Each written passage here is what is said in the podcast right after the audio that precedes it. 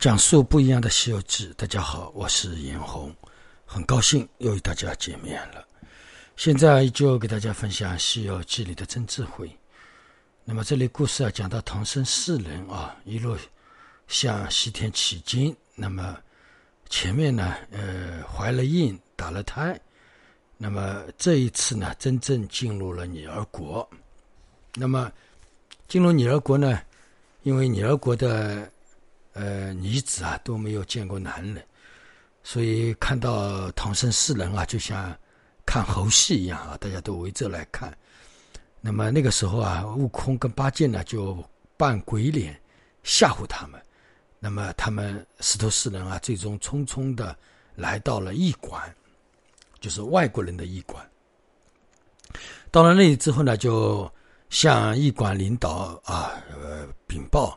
就是我们是从大唐而来的钦差大臣，去西天取经，路过此地啊，那么要呃要叫那个皇上给予盖章，呃就倒换官邸啊，是这样一个过程。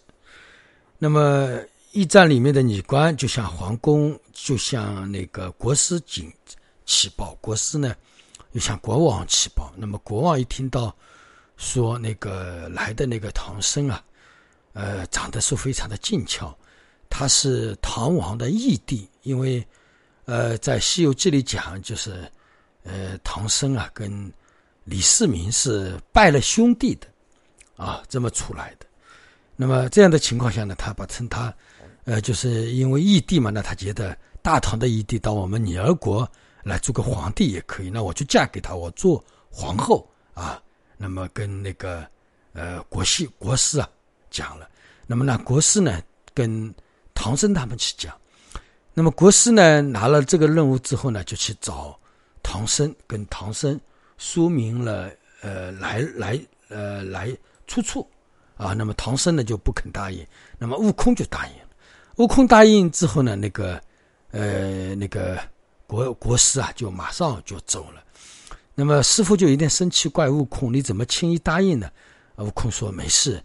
呃，你答应了之后，就是官文，呃，倒换之后啊，呃，你就说送我到城门口，到时候我使了一个，呃，一个定，就是什么定的法，那把他们全部定在那里，那么我们四个人不就可以走了吗？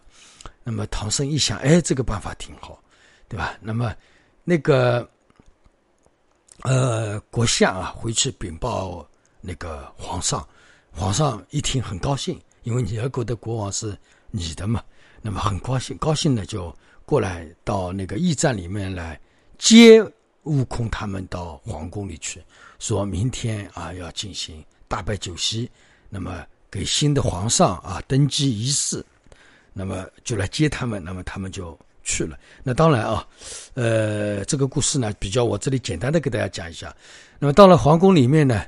呃，就给他们三个徒弟，给他们倒换了公文。那么，呃，叫那个唐僧呢留下来了啊，是这样。第二天早晨呢，说唐僧啊要送他的弟子送到城门门外。那么那个时候呢，呃，就唐僧决定不想留下来，要跟三个徒弟要去走。那么那个时候呢，女王不同意，那么女儿国的其他的大臣也不同意。正在为难的时候呢。悟空正想要使出那个定身术的时候呢，突然之间出现一个妖怪，来了一阵怪风，把唐僧就捡走了。那么那个时候呢，悟空他们就顾不得其他，就直接就驾着迎头向那个妖风追去。那么尼尔格的国的国王，那么看到他的弟子啊那么厉害，那么他们知道啊，我们呃小看他们了。看来呃我们我跟唐僧啊。有缘无分，那么他们就打道回去了。那么这个故事啊，给大家讲到这里。那么这个故事里面，师傅是非常简单的把这个过程给大家讲了一遍啊。特别是在电视剧的《西游记》当中，女儿国啊是一个非常重要的一个片段，因为所有的电视剧必须是要有一个收视率的，对吧？那么男女之情啊，特别是一个和尚。跟一个国王之间这么样的爱情啊，那么更加的让我们吃瓜群众更加的好奇啊，呃，更加的吊我们的胃口。所以，不管是香港版的《西游记》，还是我们中国的《西游记》，啊，凡是只要有《西游记》里面啊，那么都会那个唐僧过女儿国啊，这个是非常关键的。但实际上，在《西游记》里呢，在这一集当中讲的不是很复杂，不是很多的啊，就是这么一个过程。呃，那个原著里面的一些东西，我在这里就不给大家呃仔细的去分享。那么，为什么吴承恩老先生啊，在《西游记》当中要写进入女儿国这么一个环节啊？当然，这个女儿国首先要告诉大家，不是我们中国以前的女儿国，其实是没有，因为我们中国最早时候所谓的女儿国，就是说你众当家，你众呃做主的这样一个意思。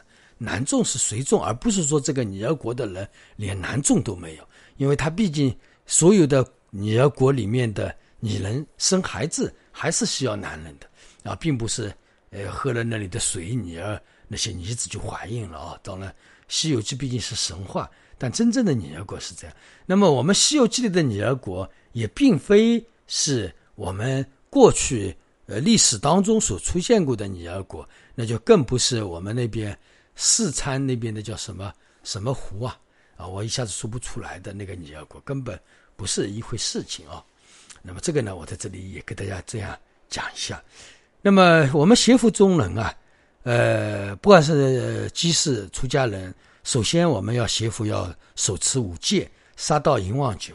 那么杀盗淫淫是第三，对吧？第一是杀，第二是盗，淫是排在第三位，那么至关重要。那么沙弥十戒当中呢，淫也是至关重要的啊，也是一个大罪。那么比丘啊、比丘尼戒等等当中呢，那么淫业也是一个很大的罪业。所以出家人手持淫戒呢，是至关重要，也是你最根本的。如果说你淫戒都手持不了，那么呃，你是很难成为一个真正的出家人。当然，那假的出家人，我们是另外一个事情啊。那么还有从我们人性来讲呢，人的最基本的生存人啊，我们作为一个人啊，活在世界上，对吧？有这么几个特点，不管是旁生还是我们人，都是共性的。第一是吃，第二是睡，第三是淫，对吧？所有的众生都离不开这三个基本法则，对吧？都是没有办法的，对吧？呃，旁生都是一样，那么自然人也是一样。那么第一啊，我们要我们有一句话叫“吃饱吃饱思淫逸”，啊，就是那个人啊吃饱了，那他第二个吃饱之后会怎么呢？马上会是淫逸。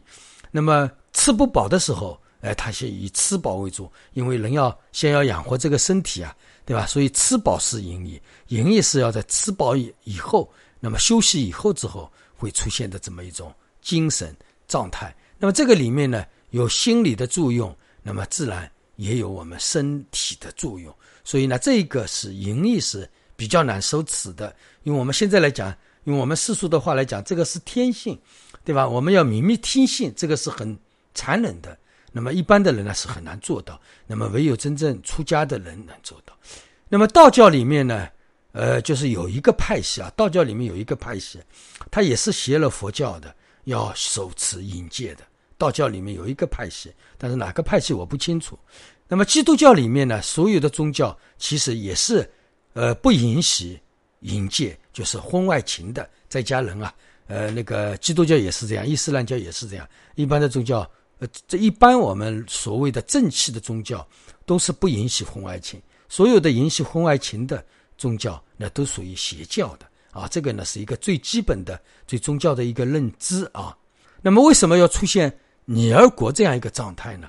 那这里有一个，其实呢，吴承老先生是有一个另外有一个说事在里面的。吴承老先生他这个在神笔下面，他反映了一种现象，用神话来表露，他实际上是反映了我们佛教徒里面的一种现象。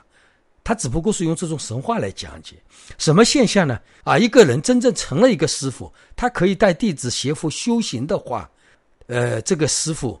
他的很多弟子都是女众，这一点大家应该要清楚。在呃，我们特别一层佛教当中啊，呃，十个邪佛人当中，应该九个都是女的，只有一个是男的，就是九比一啊。这个师傅一旦要带弟子邪佛修行，那么这个师傅就进入了女儿国了，啊，就大部分都是女人了啊。那么这个呢，就是呃这一点的比喻表露呢，是吴承恩想要告诉大家的一点，也就是说，修行人你一旦成了一个出家师傅啊，其实你就是已经生活在女儿国当中了，因为所有跟你接触的人，绝大部分都是你众。那么一个修行人啊，呃，我们一个出家人修行人，那么他其实最难手持的是什么呢？就是淫戒。那么淫戒从因为太。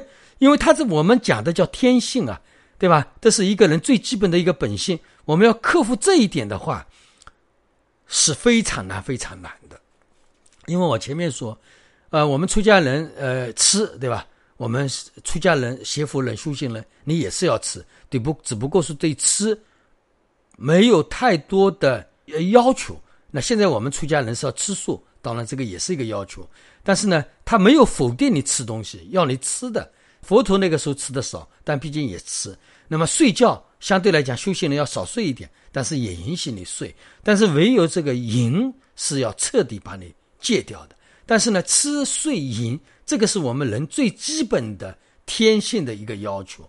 所以呢，这个问题在对我们修行出家的呃师父修行来讲，这个是最难最难克服的一点啊。因为前面两个吃跟睡是没有彻底要你破除。因为这个淫戒是这个淫这个事情，你出家的人是要你彻底把它淡除的，对吧？所以呢，这个就成了邪佛修行人的出家人当中最难做到的一点。但是呢，又必须要完全做到。我的师爷爷那个时候是对他的弟子那么说：“他说，你们这些小和尚啊，你们要注意，你们最难坚持的是什么？就是淫欲。如果说你们这些小和尚，如果能坚持把这个淫欲守持好了，对吧？那么最后的开悟就是时间的问题了啊！当时他的开示是这样跟他的弟子讲的，因为他有很多的年轻呃年轻弟子嘛啊，那么所以呢，这个也是这样。那么佛陀当年在菩提树下到底修的什么法呢？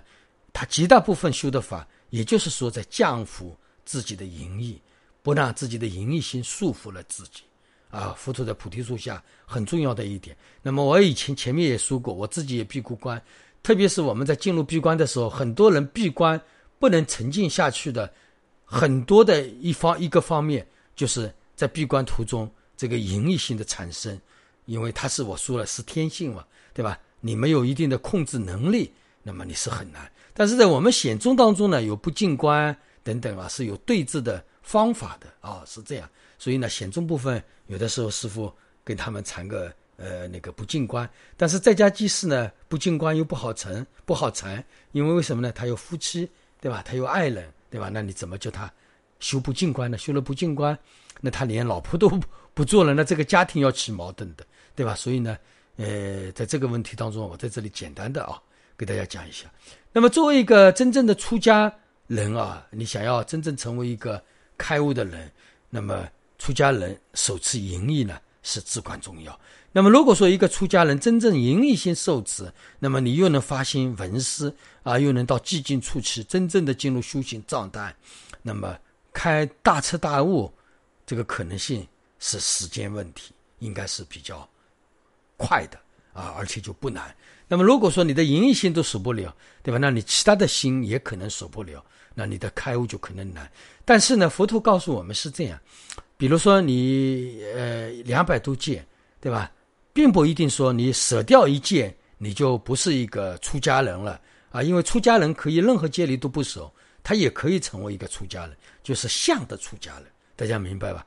但是呢，出家人手持一条戒律，他有一条戒律的功德，大家明白吧？所以呢，真正的出家人，他比如说二百条戒，对吧？他可以守一百九十九条，一条不守也是可以的。但是这些道理。戒律这个问题，我这里就不给大家光讲，因为出家人的戒律呢，我们在家人是不可以知道的，啊，那也等于就是说，这个出家人，我们觉得这个人有的戒律都不守，啊，那是不是这个出家人就不是一个好出家人，或者说他就肯定成不了佛呢？这个也不会的啊，他可能少受个呃几条戒，但是呢，他也大部分的戒律受持，那么他的功德也是存在的啊。呃，就是说，呃，两百条戒，那么他一条戒不守，那么他就只有一百九十九份功德，并不等于就是说他一戒不守了，他前面的戒律手持的都没有功德了啊，这个不是这样。所以，我们祭祀啊，一定要。